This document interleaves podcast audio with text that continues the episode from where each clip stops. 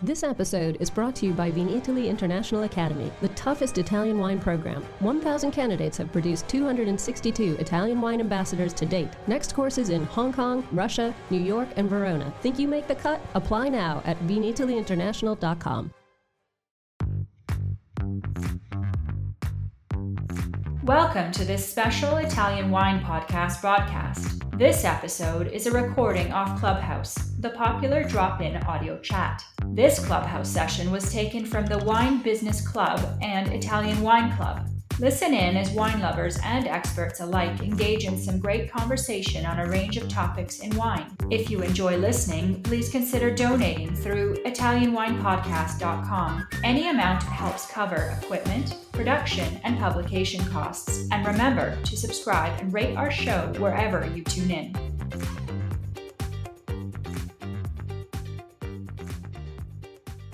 Name's Stevie Kim, and welcome to the Italian Wine Club, the Clubhouse, Italian Wine Clubhouse. Here, I think it's it's been nearly a year when since uh, we've started the Italian Wine Club, and we've been hosting pretty much every week since the get go. So today, you know what the deal is here, right? Or, you know the drill. This is called the Ambassador's Corner, and today it's a fireside chat with Clemens Lageder and our guest host is Stefan Metzner, one of our Italian wine ambassadors. So, this is where basically our ambassadors get a chance to interview their favorite producer. So, you know that this is on replay, and thank you so much, very, very much from the bottom of our heart, from our team, for joining us at Italian Wine Podcast, because this does get replayed on the podcast. As you've known, I've been touting that we've started in 2017 and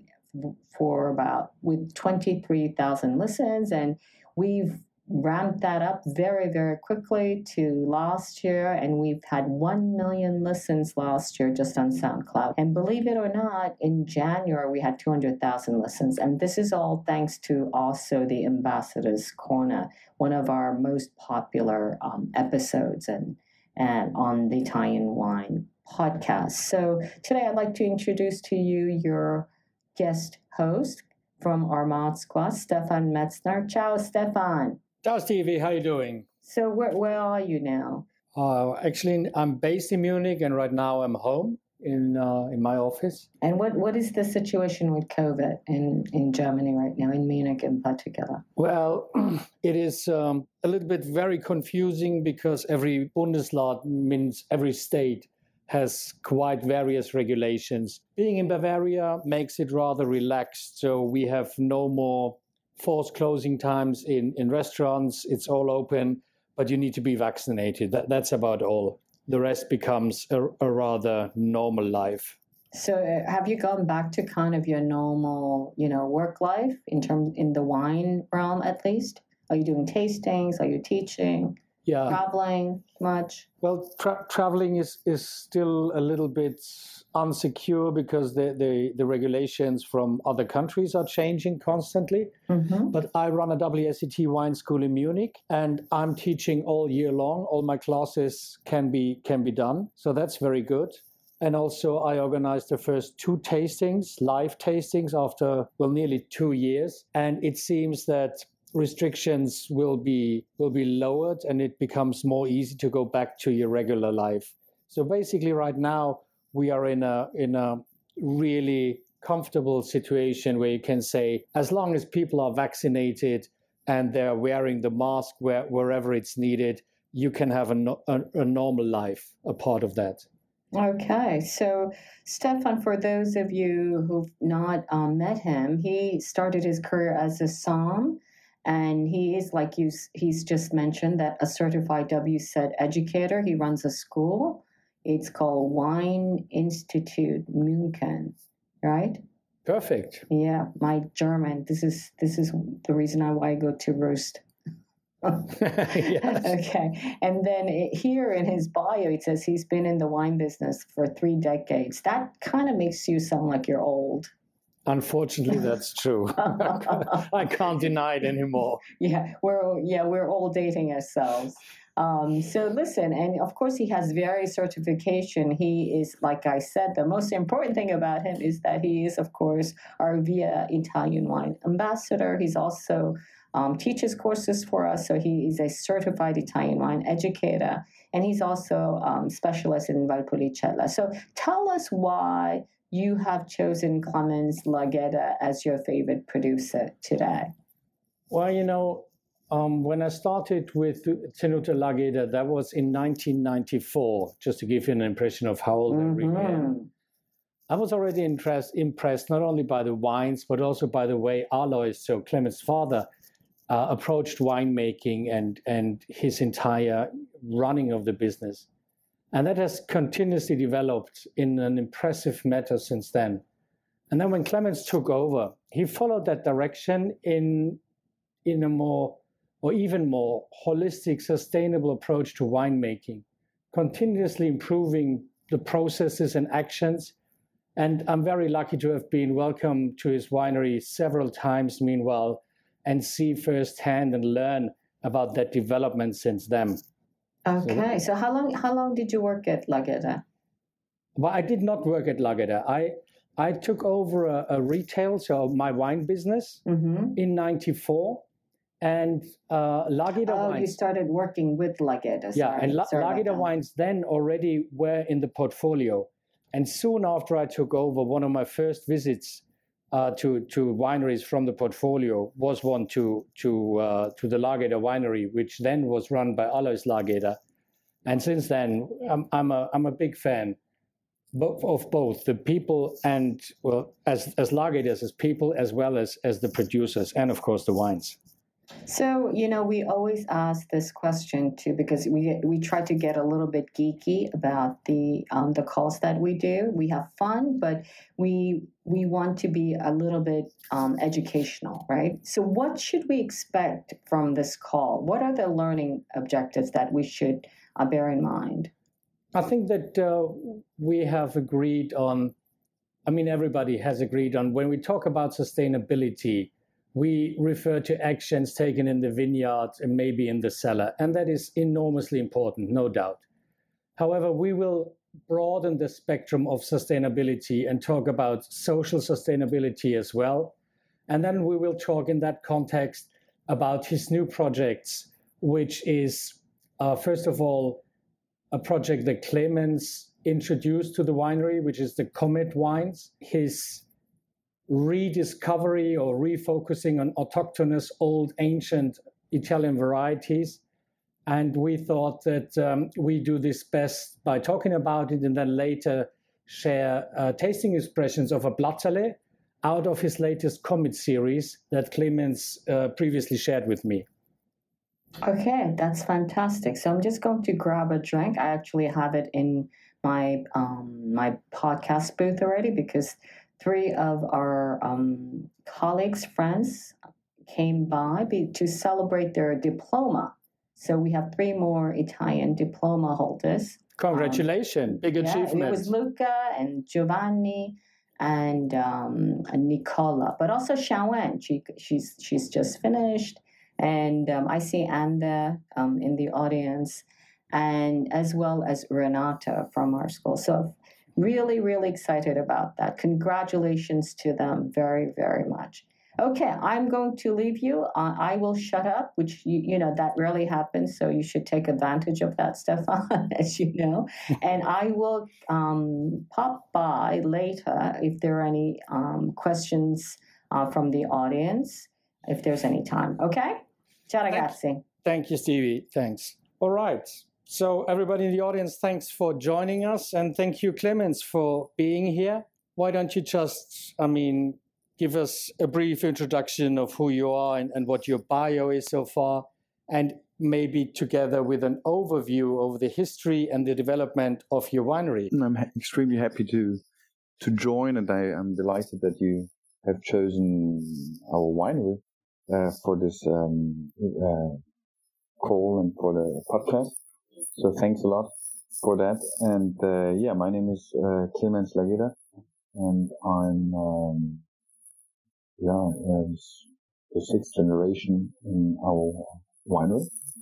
and together with my two sisters, I'm um, I'm uh, leading the winery since one and a half years. And uh, I joined actually the winery in 2015. I was on the road for uh, approximately 10, 11 years, um, experiencing experiencing different things. Uh, started actually with sociology, and after my degree, I went to Geisenheim, and then I went to Burgundy, and from that uh, moment on, I I um, went to New York to experience a little bit also the market and the business side of, of the business. And then I went to Luxembourg to uh, work for an agricultural agriculture um, company who was dealing with um, also not only wine but also um, uh, food and, and biodynamic food and, and all the yeah different um, uh, products. And then I went came back in 2015, and uh, yeah, my father and I uh, spoke about our future plans and what we want to how we want to proceed. And then slowly, slowly, um, my father gave over the winery um, to me, and then uh, yeah, also my two sisters joined and are involved now. So yeah, that's a little bit about my my bio. Thank you, Clemens. So when Alois finally gave over the winery to to the next generation, um, and you split it with your two sisters, which part of the winery did you take over, or, or which part of the wine production do you focus on? Um, I mean, there's always a difference between uh, yeah, ownership and, and responsibility.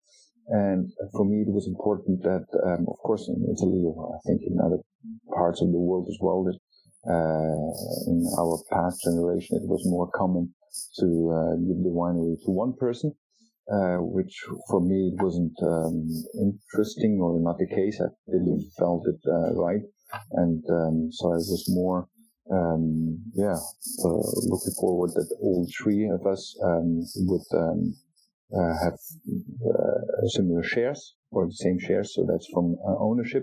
And then there's a difference of, of course, being responsible. And there, um, I, I, um, in a certain way, are the, the CEO of the winery. And uh, I'm more focusing on the production side, so on, on winemaking and on on agriculture. And my sister, my younger sister, she joined in 2018 and took over from my side the, the whole marketing and PR area and uh, more also certain markets like uh, more the Asian markets, also certain parts of Europe. I'm more focused in air, certain areas in Europe and also US and Canada more. And, um, and then my oldest or our older sister, she's organizing, for example, Summa, Summa, which is a a wine fair which we held in our in our winery, where we have also hundred other wineries from all over the world invited, which this year will finally take place again on the 9th and 10th of April.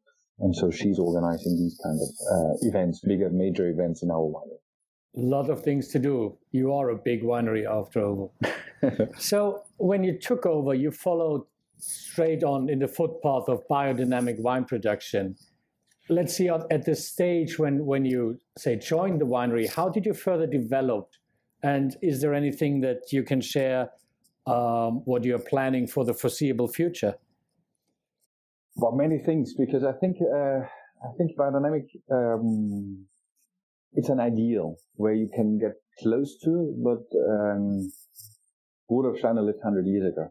And the world completely changed in the last 100 years. So i don't think that we or let's say, I, I, think that we need to reinterpret it also biodynamics uh, and bring it to the current uh, situation, the current life. And so when I joined, I think um, I would say that maybe at the beginning, uh, when my father started with biodynamics in 2004, uh, or he already did start to experiment in the 90s, but I would say that he converted all our family-owned vineyards in 15 uh, of 55 hectares in 2004. I would say that at that time, you need to think there were no consultants, there were no, there were a few wineries doing biodynamic, maybe in Burgundy or in France, but in Italy it was kind of, uh, yeah, not not many people uh, knew about it, or especially especially in the practice, in the practice, and so I think they focused more on the preparation, they focused more on reading Steiner, um, to understand how and what he thought about how to deal with lunar cycles and the planetarial system. And I think um, the, the generation, my generation, um, of course, preparations are important. The lunar cycles are important as well. But I think my generation is, is can uh, focus also thanks to the experience of of the of uh, my father's generation. We can uh, focus more on on developing the whole system and to trying to build a holistic approach. And that's when we when we we see it as actually as a, a very pragmatical approach where we we need to break up monoculture. That's the main um, goal, and we need to. The, the reason why we need to break up monoculture is because we need to focus on fertility of our soils. And a good farmer 100 years ago was, uh, he exactly knew that he only was is capable to increase fertility um, um, through a huge through building up biodiversity. So I think that our my approach is more uh, yeah, was how can we bring in cows in the rows and in the vineyards, and how can we bring sheep in the, in the vineyards? How can we work better with compost and, and with manure? How can we uh, dig in deeper in the whole uh, cover crop system and these kind of things, and then uh, where to to uh, seed which cover crop in order to uh, increase diversity on different root system and so on. So I think this um, the, the, yeah, thanks to the experience and to the more theoretical approach, maybe from a, from from the older generation, we were then able to bring it to another step and bring it to a more practical approach. Sounds like approach. Yeah, sounds like a lot of work, and I'm I'm soon trying to dig in in that holistic concept. But before we do that, I, I want to go back. So you said in 2004 you had 55 hectares how big is the winery now and how much do you own and how much do you sort of rent and also how many wines are you producing i'm not talking volume in bottles but, but different labels um, the winery itself we still have approximately 55 hectares so maybe change some some vineyards or uh, but i would from uh, say from a family point of view it stayed the same uh, what we um, developed um, was uh, we in alto adige it's an old tradition to to collaborate with small farmers. I mean, a farmer normally has the average approximately one, 1.5 hectares. So it's an old tradition um, that uh, farmers sell the grapes on a, a trust base in a certain way. So it's all by handshake. And so we work approximately with 80, 90 farmers. Um, with some of them, even though it's just a handshake contract, um, with more, more, than since more than 40, 50 years, and um, so here there's a little bit more movement, maybe, especially now that um, we decided, or 10 years ago, we started to motivate our farmers slowly, slowly to work organically and biodynamically. And uh, at the moment, we have approximately 80% of those 80 farmers, uh, 90 farmers, are working organically and biodynamically. And we're we set ourselves the goal that in 2025 we want to be, uh, no, 24 we want to be to have all our farmers converted to organic and biodynamic, so all the hundred percent. So that's why there will be a little bit mo- uh, a little movement because some of the farmers and I, we need to accept it. They don't want to deal with organic or biodynamic farming at, at all, and we might lose those farmers. But there are certain new ones who uh, coming up and who are more interested in in uh, yeah, working their vineyards in or in an organic or biodynamic way. So we get maybe a phone call and uh, saying where yes, uh, new farmers might join the club in a certain way. And uh, so there's a movement which I would say in total we have approximately 150, 160 hectares we're dealing we're dealing with. That's uh, quite a substantial amount of grapes. So, how, how many different labels do you produce out of that? Um, approximately with the Comet series, which are wines that uh, change from yeah every year actually, we do have approximately 45. Do, do you have a rough estimate of the split between white and red wines? Yeah, I would those? say that I would say that Alto Adige nowadays is approximately, and I would say the same is for us, approximately 65, 70 white, and the rest is uh, red, and which actually in Alto Adige uh, not that long time ago, uh, 30 years ago, was the complete, or 40 years ago, was the complete opposite. Alto Adige was known much more for for red grapes and uh, especially Schiava and Lagrein. and now it's uh, yeah more known for whites. Thank you.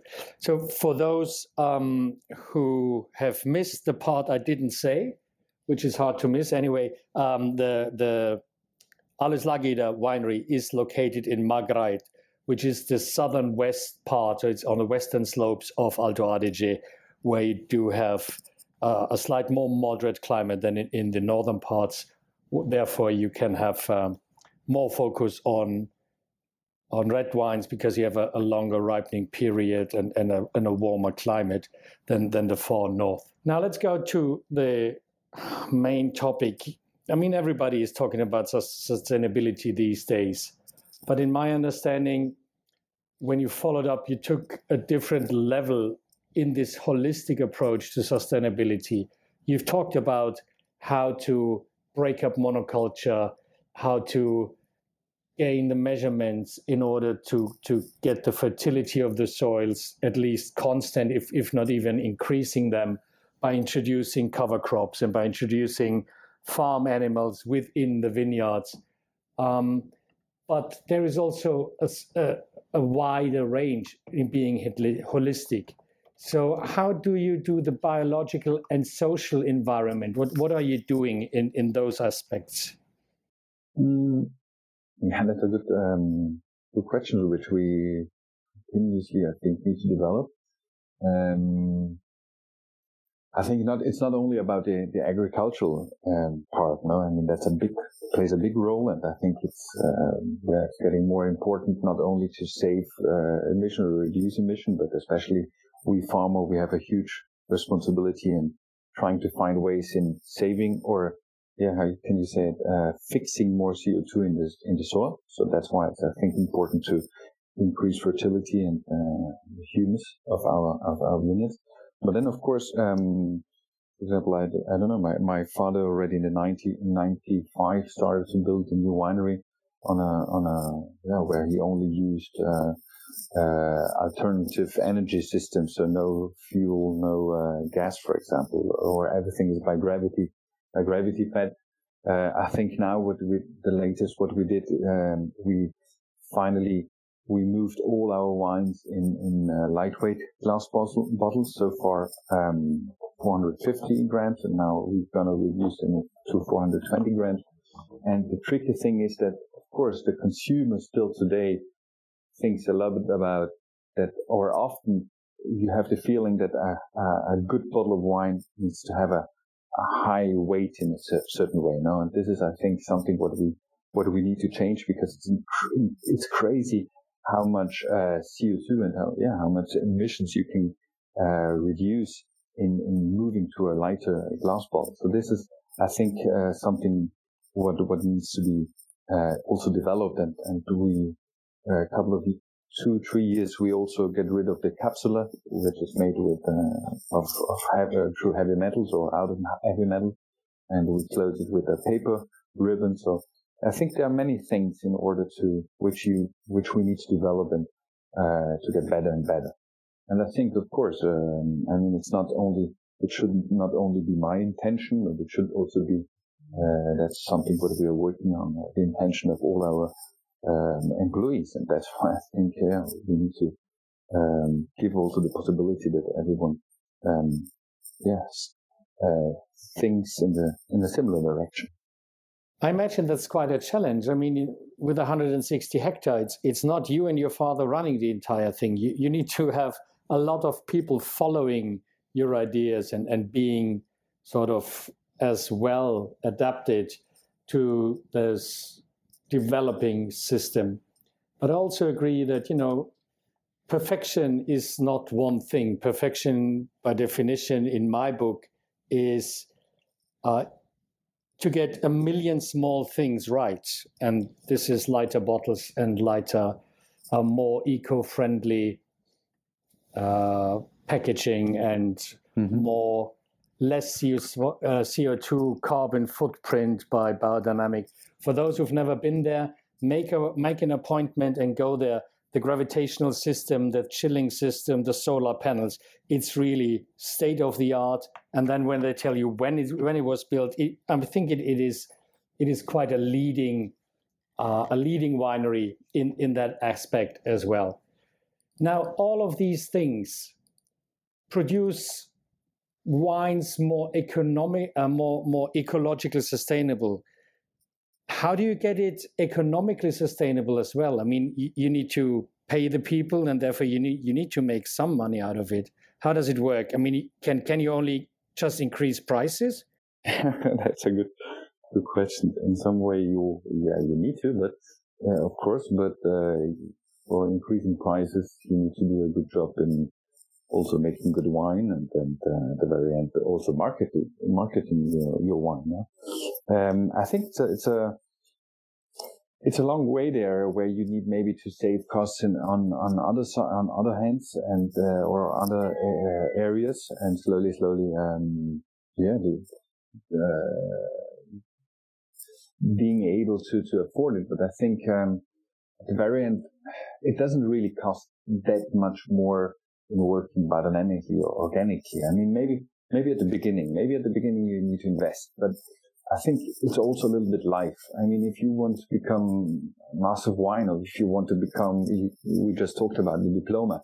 I mean, what, you, uh, what are you doing? You need to invest time, you need to invest money. And, and of course, the risk is that you will never be a master of wine or diploma or you will never get the diploma. I think that's a little bit similar with our approach in, in, in winemaking. And I think also here, course, at the beginning, you need to learn, you need to invest, maybe you do some, some errors, it costs money. Uh, maybe it needs costs a little bit more time. But I think at the very end, on a long term, if we do the real balance uh, on a long term, um, of course it's it's easier and it's it's faster to feed uh, our soils with with uh, chemical fertilizer. But at the very end, long term, it's more economically sustainable if we if we if we think uh, differently about about our soils instead of just feeding them with with chemical fertilizers. And that's why I think it depends how you do the calculation. And um, yeah, that's a little bit the the thing how what what yeah the, our approach in a certain way. Thanks, Clemens. Just as we have talked about, part of your uh, grape suppliers are still organic, and part of them is is already changed to biodynamics. So, which how much production is is fully biodynamic certified, and how much is organic? Mm, yeah, for our 55 are uh, all biodynamic. Then I would say from the uh, 100 hectares of our farmers, I would say, yeah, approximately 20 are not yet uh, organic or biodynamic certified. And from the 80 uh, hectares, I would assume that, um, yeah, maybe f- uh, half of it from those 80 half of yeah not not close half is biodynamic a little bit less maybe and the rest is organic. So that gives you a majority of biodynamically produced wines. In total with ours yes. Yeah. All right. So um, the next subject i want to turn to is when i first visited I, I didn't realize but your father already started quite early as a visionary as he was or still is, um, he started quite early to think about alternatives also with something that nowadays is in everybody's uh, heads and mouths, but he, he was quite early realizing the problem coming up, which is climate change and, and also the way of agriculture in your area. If I remember correctly, you have long term trials with rather unusual grape varieties such as Tannat and others in in your uh, in your winery. Can you talk a little bit about that? Yeah, we're extremely happy that my father was. Um, I don't know, maybe he got the right uh, sheet in his hand 40 years ago, uh, but he got his, by coincidence interested in climate change, and with a good friend of him, Rainer Zierock, who was also uh, the husband of uh, Elisabetta Foradori, who lived very near, and he was a a, a, crazy guy in a certain way, but very a very curious guy. And with him, he started to get interested in uh, in uh, yeah, dealing with new grape varieties because uh, reading already the first uh, climate models, there was it was obvious that, uh, or it was it seemed to be obvious that the climate would in a certain way change. And it's nothing new. I mean, oh, climate change always changed, and the climate 100 years ago was different than the climate today, and it for sure, it will be different again in the next few hundred years. Maybe it, it should be become uh, a little bit more radical, maybe, or but there was always a change, and he became interested in that, and he started to. Uh, I mean, we are lucky in Alto Adige. Of course, we can go high up and build uh, or uh, plant grape variety grapes uh, on a higher altitude. The only problem is that talking about monoculture, if you go high up, you also bring a monoculture to a more natural area in a certain way, where maybe before there was a forest standing. So there are you can go high up and you should maybe but there is a certain limit i think what we need to respect.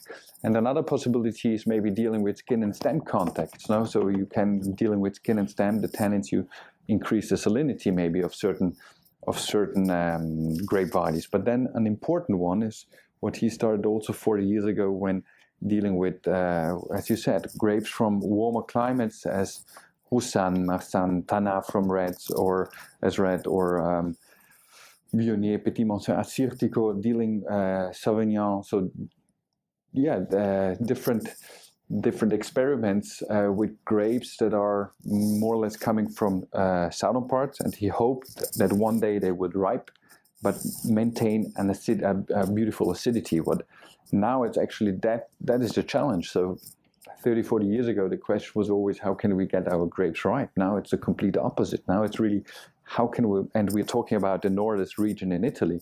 Now it's really how can we keep the, the, the freshness? How can we maintain the acidity? And and it's it's difficult to produce wines in Alto Adige not as being um, not having the need to acid, uh, to acidify the wine. So it's it's getting more challenging, and especially with grape varieties as Gewürztraminer or Pinot Grigio grape varieties that are very common and very popular in Adige, they are tending much more to be a little bit more flabby, a little bit more alcoholic, and that's a little bit uh, a thing what we need to find solution of, and maybe dealing with new grape varieties could be one of them. And so we need to observe that, and, and we're lucky to have uh, experiments and trials that of Tannat that are more than yeah older than uh, 35 years. That's impressive. It's um it's it's a rather very mind-boggling concept. I mean, we have the same situation, or had the same situation in Germany, where we used to chaptalize literally eight out of ten vintages just mm-hmm. to get to 12 ABV, and now people are talking about desugarization of musts and and saying this has this has changed so dramatically just within two decades, let's say. Mm-hmm. Yeah. And, and maybe then, not only because of the climate, of course, we are talking about different yields as well, especially here in Alto But I would say climate is a huge uh, factor what why this whole thing changed. I, I, I strongly believe it's it's not only climate. I mean, in Germany, uh, viticulture has focused for more than 200 years in getting it ripe, getting it ripe, selecting the mm-hmm. better clones, the earlier ripening, the high sugar producing, the more uh, assimilation, uh, photosynthetic active things, and now sort of nobody has has the older, more relaxed clones available anymore. But that's um, a different story. Are, are you producing wines out of those uncommon southern varieties? Uh, yes. Um, I mean, we have uh, two wines that are like for good in the assortment, which are uh, uh, Casson. One is Casson Bianco, one is Casson Rosso. Casson Bianco is uh, uh, more of a Condrieu uh, style with uh, Viognier, Petit Manseng, and then Roussanne, Marsanne, sometimes Assyrtiko or Chenin Blanc. And the red is um, 85% of Tannat which for me is from a from a red wine perspective one of the most impressive um, potential grape for Alto Adige, I think, because it keeps in, uh, beautiful acidity. Uh, we harvested, for example, 16 or 17. We harvested with uh, potential alcohol 30.5, and uh, and uh, Tannat always changes also the color of the stem, so it uh, to to a more brown color. So that's a good sign that it's ripening but with the acidity of 10 grams uh, per, per liter. We don't even have that on, on the whites. So it's impressive how Tannat might be an interesting grape variety for the, our area. But then we also have uh, the comets, which is um, which is a project we, we started uh, 2016, and we have more than 100, 120 uh, experiments each year, which we sell, uh, bring in the cellar. Experiments could be, as you said, the uh, new grape varieties we were experimenting, or it could be what happens with the Pinot Bianco on, on skin and stem for six months, or what happened with the uh, Chardonnay when we don't sulfur it, everything. I mean, we, we're a young team. We have many questions and we want to try to find answers. And, uh, of course, we're going to uh, do mistakes. And I think, uh, a comet for us, uh, or let's say an experiment, it's extremely important for us to, to learn out of those mistakes. And a comet is something what we, yeah, we, it's, these are wines that, uh, we select every year five to six, seven, eight comets. Uh, so experiments we bottle and we uh, share with our customers, with our partners, and uh, of course limited quantities. Uh, but a comet from a historical point of view uh, is something that is in the sky, which leads you, which shows you also the the future a little bit, no? And in a very similar way, we're looking at those experiments. They help you to go to get to know limits. They maybe they help you to go beyond limits and and they help you to make mistakes and to learn out of those mistakes. And those Comet or those wines uh, can be uh, Anasirti or, or uh, Roussanne. It can be something, yeah, something.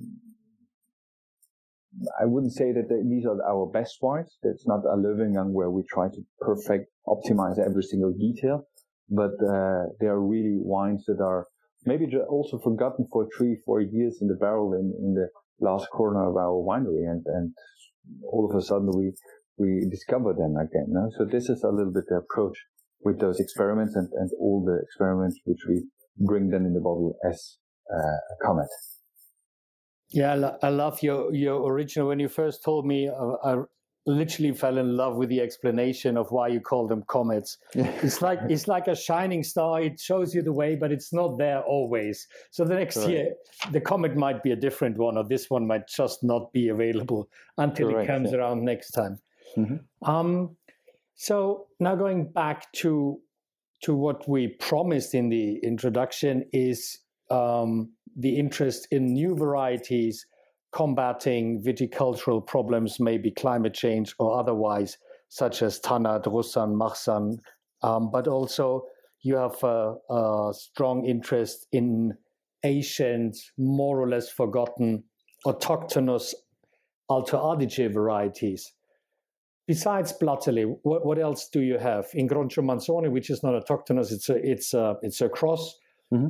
But w- what else do you have in, in that sector?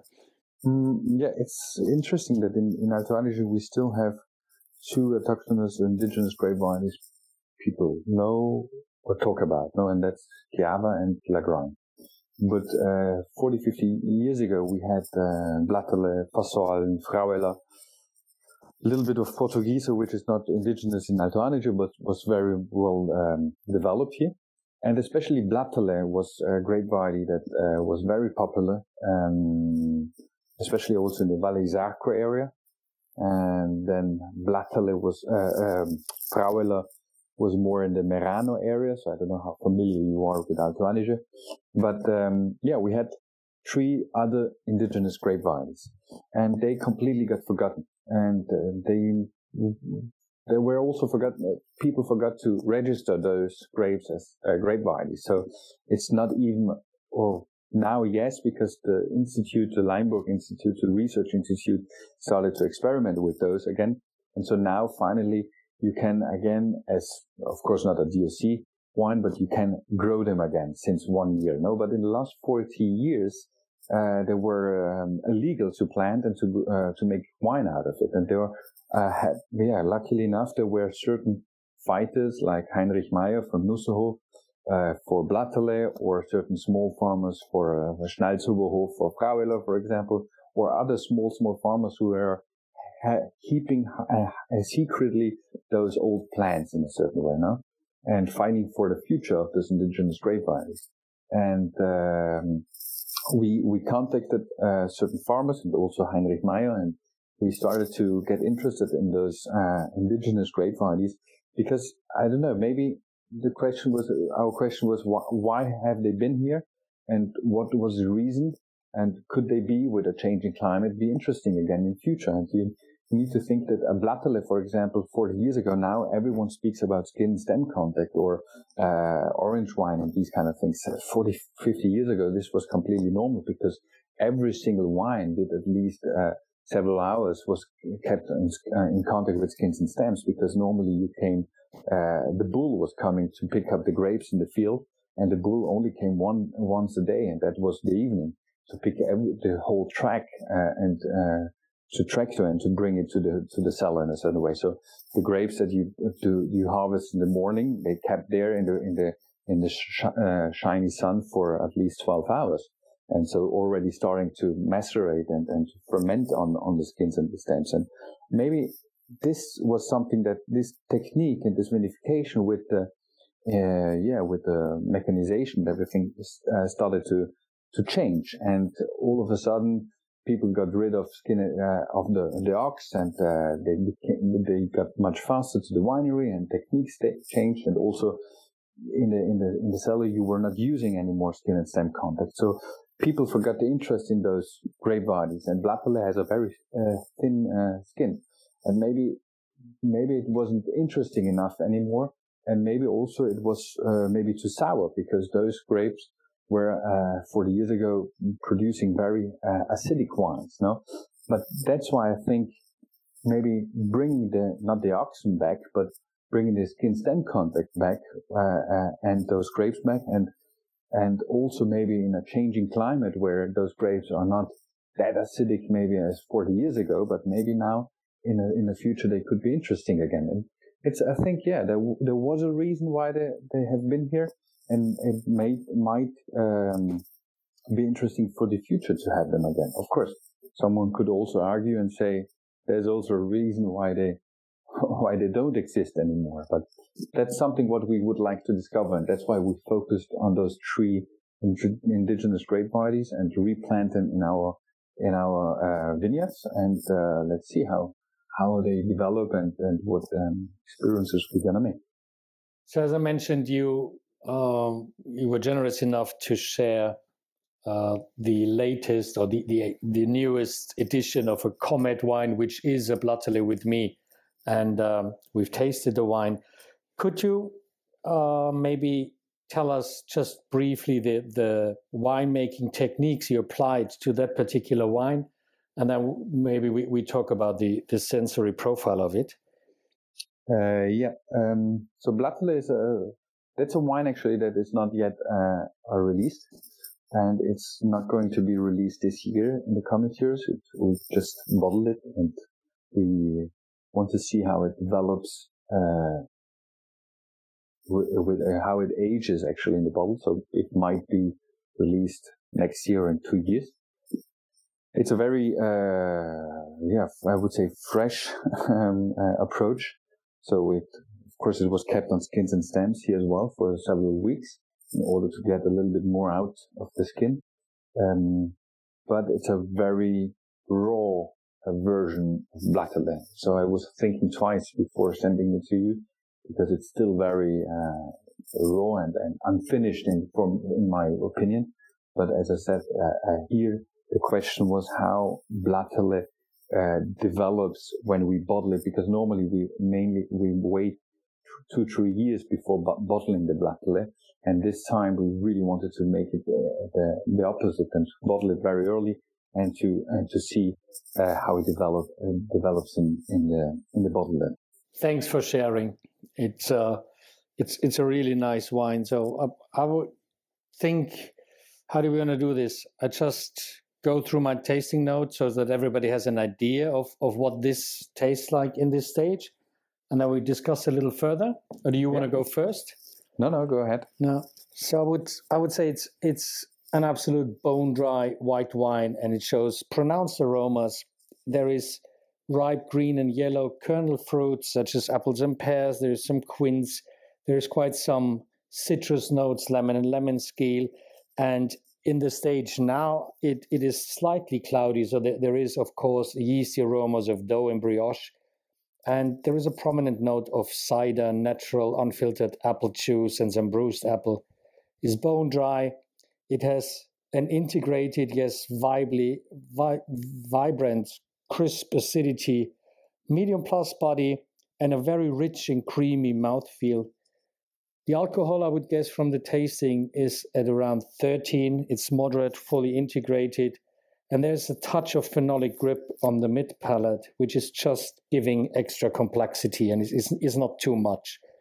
Um, then the finish is very long, lingering. It is absolutely very youthful and it shows an excellent balance of all structural components. And actually, I can't wait to see where this goes over the next four to six years. I think it's a it's a good representative of, of what you call a comet within the concept. Yeah, yeah. Um, I think I'm I'm very, also very curious how it will develop because as, um, as you mentioned, uh, I forgot to say that uh, it's unfiltered. So also here the question is what happens with with an unfiltered wine and uh, with blatte, unfiltered Blatterle in this bottle and how it will develop. You know? the alcohol is very low; it's 11. I'm not mistaken, I, I also only have wow. the unlabeled um, version but it's quite uh, quite low. It's strange that also uh, and Fraule are producing predominantly uh, or most most of the time very low alcoholic um, wines, which is an absolute plus in the future. As I think so. As well. Yeah, as as we have talked that now we we are looking into these desugarization of musts and you know mm-hmm. getting getting those unbalanced high ABVs out of the way and and uh, are struggling with that now. Yeah, but I think this is also something what we need to learn from the beginning because so far uh, we were all, always looking for clones who were producing sugar and producing at the same time certain uh, yields, and and I think now. Uh, and we were going out out there and and look, measuring sugar in a certain way before harvest, you know, which, uh, in my opinion, doesn't make any sense at all anymore. And there's another possibility measuring acidity, and also here in alkalinity, it doesn't make any any sense at all because sugar is always too high and acidity is always too low uh, nowadays. And so I think also here our approach needs to be especially different when deciding the harvest time. And this is something what uh, we need to get better in general. I think uh, uh, a lot better in defining defining ripeness, and uh, we, especially we, we define ripeness to crunchiness. And so there's this moment where the grape is extremely in this crunchy phase where uh, it's like a salad that you would pick, you know, and, and three day, if you put the salad three days in the fridge, it starts to get a little bit, I don't know, it's, it's shriveled. So how do you say that?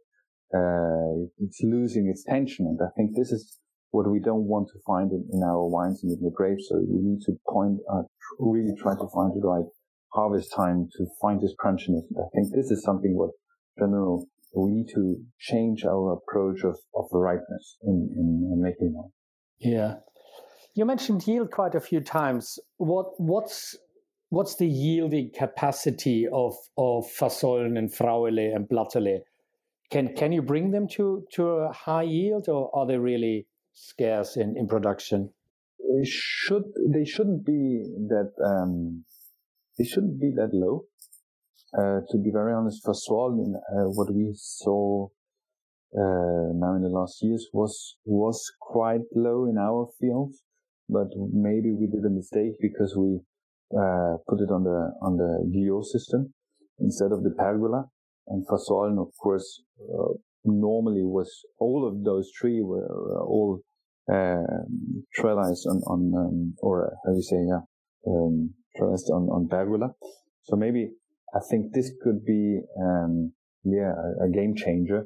And Blatterle is doing quite okay, uh, from the yields. So, uh, you do also 60, uh, 60, yeah, 55, 60 hectoliters per hectare on the system. And Fraule is also a little bit lower there.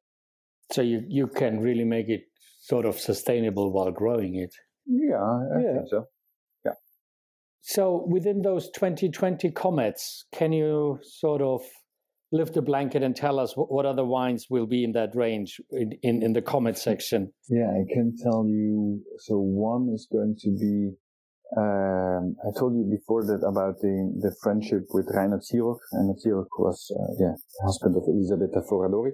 And he was, um, he had, was a crazy and very, very knowledgeable guy.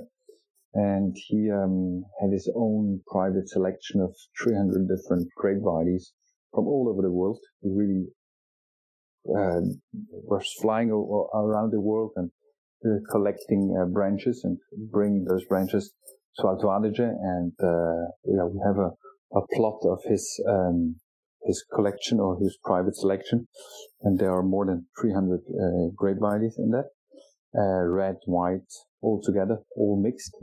And uh, in the last few years, we differently have had a different approach uh, on that plot. So uh, last year we we harvested or we vinified the red grapes as white wines, uh, as a white wine, and the white as a, as a red, so longer skin and stem contact. And this year, for example, uh, we're gonna vinify the reds as reds and the white as white. So it's going to be a red wine this year. Last year, actually, it was a white wine. So it, um, this is, yeah, it's going to be called T because it's an homage on his, uh, his person and he was called Tirok. And so it's a, a, a assemblage uh, of, uh, uh, or field blend of those 300 different grape varieties, red and white mixed, for example. That's one. And, um, and there will be a, a Souvignier Gris, uh, a, a, blend of three different vintages of Souvignier Gris, and which were kept on whole cluster. Uh, and yes, and several more. So I can't list everything, but yeah, sure. two of them. So Souvignier Gris is a Piwi variety, right? Correct. Yeah, so that, that's a new crossing. Piwi is, a German word which stands for Pilzwiderstandsfähig, which is translated into a high tolerance or high resistance to fungal diseases. Just uh, for those who are not so familiar with Gris. As there is the last question about within the time frame, having a field blend and making whites in a red style, a red in a white style, is nothing really new. I mean, it, it was the very tradition was a yeah. field blend, and also you've been mentioning the pergola. So now we have we have sort of several um, ideas that you follow of ancient techniques. That's having ancient varieties which are adapted to the region having a field blend mixed, which is a traditional uh, method. And so, my question is to what you mentioned before do you see more coming advantages of using a pergola system instead of the modern machine adapted Guyot or Cordon training systems? Yeah, absolutely. And um, of course, you need to keep on track on the on the yield because pergola could produce way too much um, grapes, so you need to cut them down. You need to be behind. But I think from a climate uh, perspective, it can be very interesting, and because of two uh, arguments. One, it gives you shade uh, to the grapes, of course, so it protects a little bit more the grapes. Um, but I would say the more interesting argument is because it has um, it has, of course, more uh, wood, or let's say uh, old wood. So the pergola is a trellising system which is higher and, of course, uh, longer. And um, because of that, I think the pergola has the possibility to where you can increase again the quantity, the yield, but without immediately losing quality. And I think on the Guyot system, if you want to increase a little bit the yield, you you suffer immediately. The, the, the quality suffers immediately, and I think in future, I mean, I, I remember when we when when I started to work in the wine in the wine business um, 15 years ago uh, on my first trips. Um, everyone was so proud saying, yeah, I only produced 30, 35 hectoliters from this, uh, vineyard and, and, and so on everyone thought that if you produce only 30, 35 hectoliters from a hectare, it must be a mind-blowing wine. And that was maybe the case. But the problem is, I think in future with the changing climate and we already reduced the yields, uh, yield in the past, um, the grapes are getting too concentrated. And I think that's why uh, we should aim for a little bit higher yield. I don't want to uh, go in the other direction, uh, extreme direction, but at least a tiny bit we need to increase it to have more um, balanced um, concentration and not too concentrated grapes because then it, it, it, it would lead us to to alcoholic wines. And I think increasing the the, the yield a little bit could be the barrel could be interesting again. Thank you, Clemens. Um, we are about close to our finish time, but we have a few more minutes. And uh, I would say thank you very much for, for all your explanation and thank you for sharing all that insight into your winery. Um, thanks for having me in your home. And thanks for sharing, sharing all of this with the Italian Wine Podcast. Um, if Thank there is very much. If there is any questions from the audience that might be interested, or questions from Stevie or Leica or Joy, that would be a good time now. Okay. So, very great job, you guys. Um, thank you so much. That was so exhaustive. Um, and very, very complete podcast indeed. We've learned so much about Lageder and his philosophy of wine uh, making. Um, I will entertain, it's getting kind of late, but I will entertain one question if anybody has a question. Um, like, Leica, do you ha- have you got a question for Aloy? Uh, actually, I have one curious question because I was also um, reading an article in Grape Collect- Collective um, about um, your interview. Um, Clemens, uh, you mentioned that you meant you you met Rudolf. Uh, you you knew something about this, but when you started, uh, okay. So sorry. Here's my question. Um, when did you really start really wanting to pursue about biodynamic wine, uh, wine making? Personally, yes. Um, when I studied sociology, uh, mm-hmm. during my sociology studies, and I wasn't so sure if I want to join the winery at that time. And um, we were extremely happy that our father gave us the possibility to do whatever we wanted to. And then if we wanted, we could come back. And uh, so during the, my sociology studies, um, I started to read it and it was impressive. It was extremely difficult uh, as well. And maybe I, I know, for sure I didn't really understood what he was saying. But um, yeah, it was interesting impulses, and I think that's a little bit how I see biodynamics and the ideas of Rudolf Steiner, more as impulse, more as uh, ideas. And I mean, he he talked also a lot and a lot of heavy stuff. So um, yeah, you need to take certain things out of his theories, but uh, in my opinion, not it's not exaggerated it in a certain way. But it triggered me, and that's why I yeah I. Uh, I, I, I started to, to read more and to, yeah, to, were eager to learn a little bit more about it. Okay, great. I think that is all. I'm going to wrap this up and close up the room. I just want to remind everybody um, thank you. First of all, Clemens, thank you so much for joining thank us. Stefan, what a great Stevie. job. And um, I just want to remind everyone next week we're going back to the 6 p.m. slot, our usual time.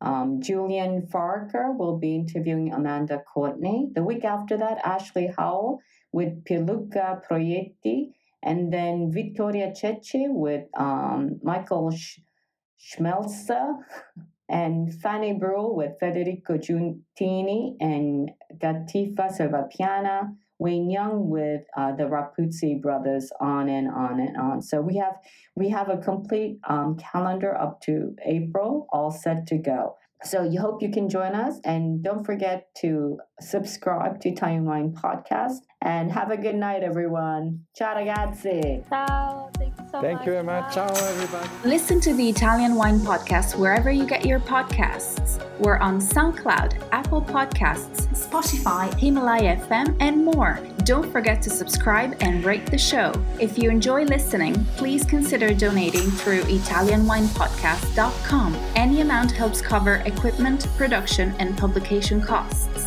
Until next time, chin chin.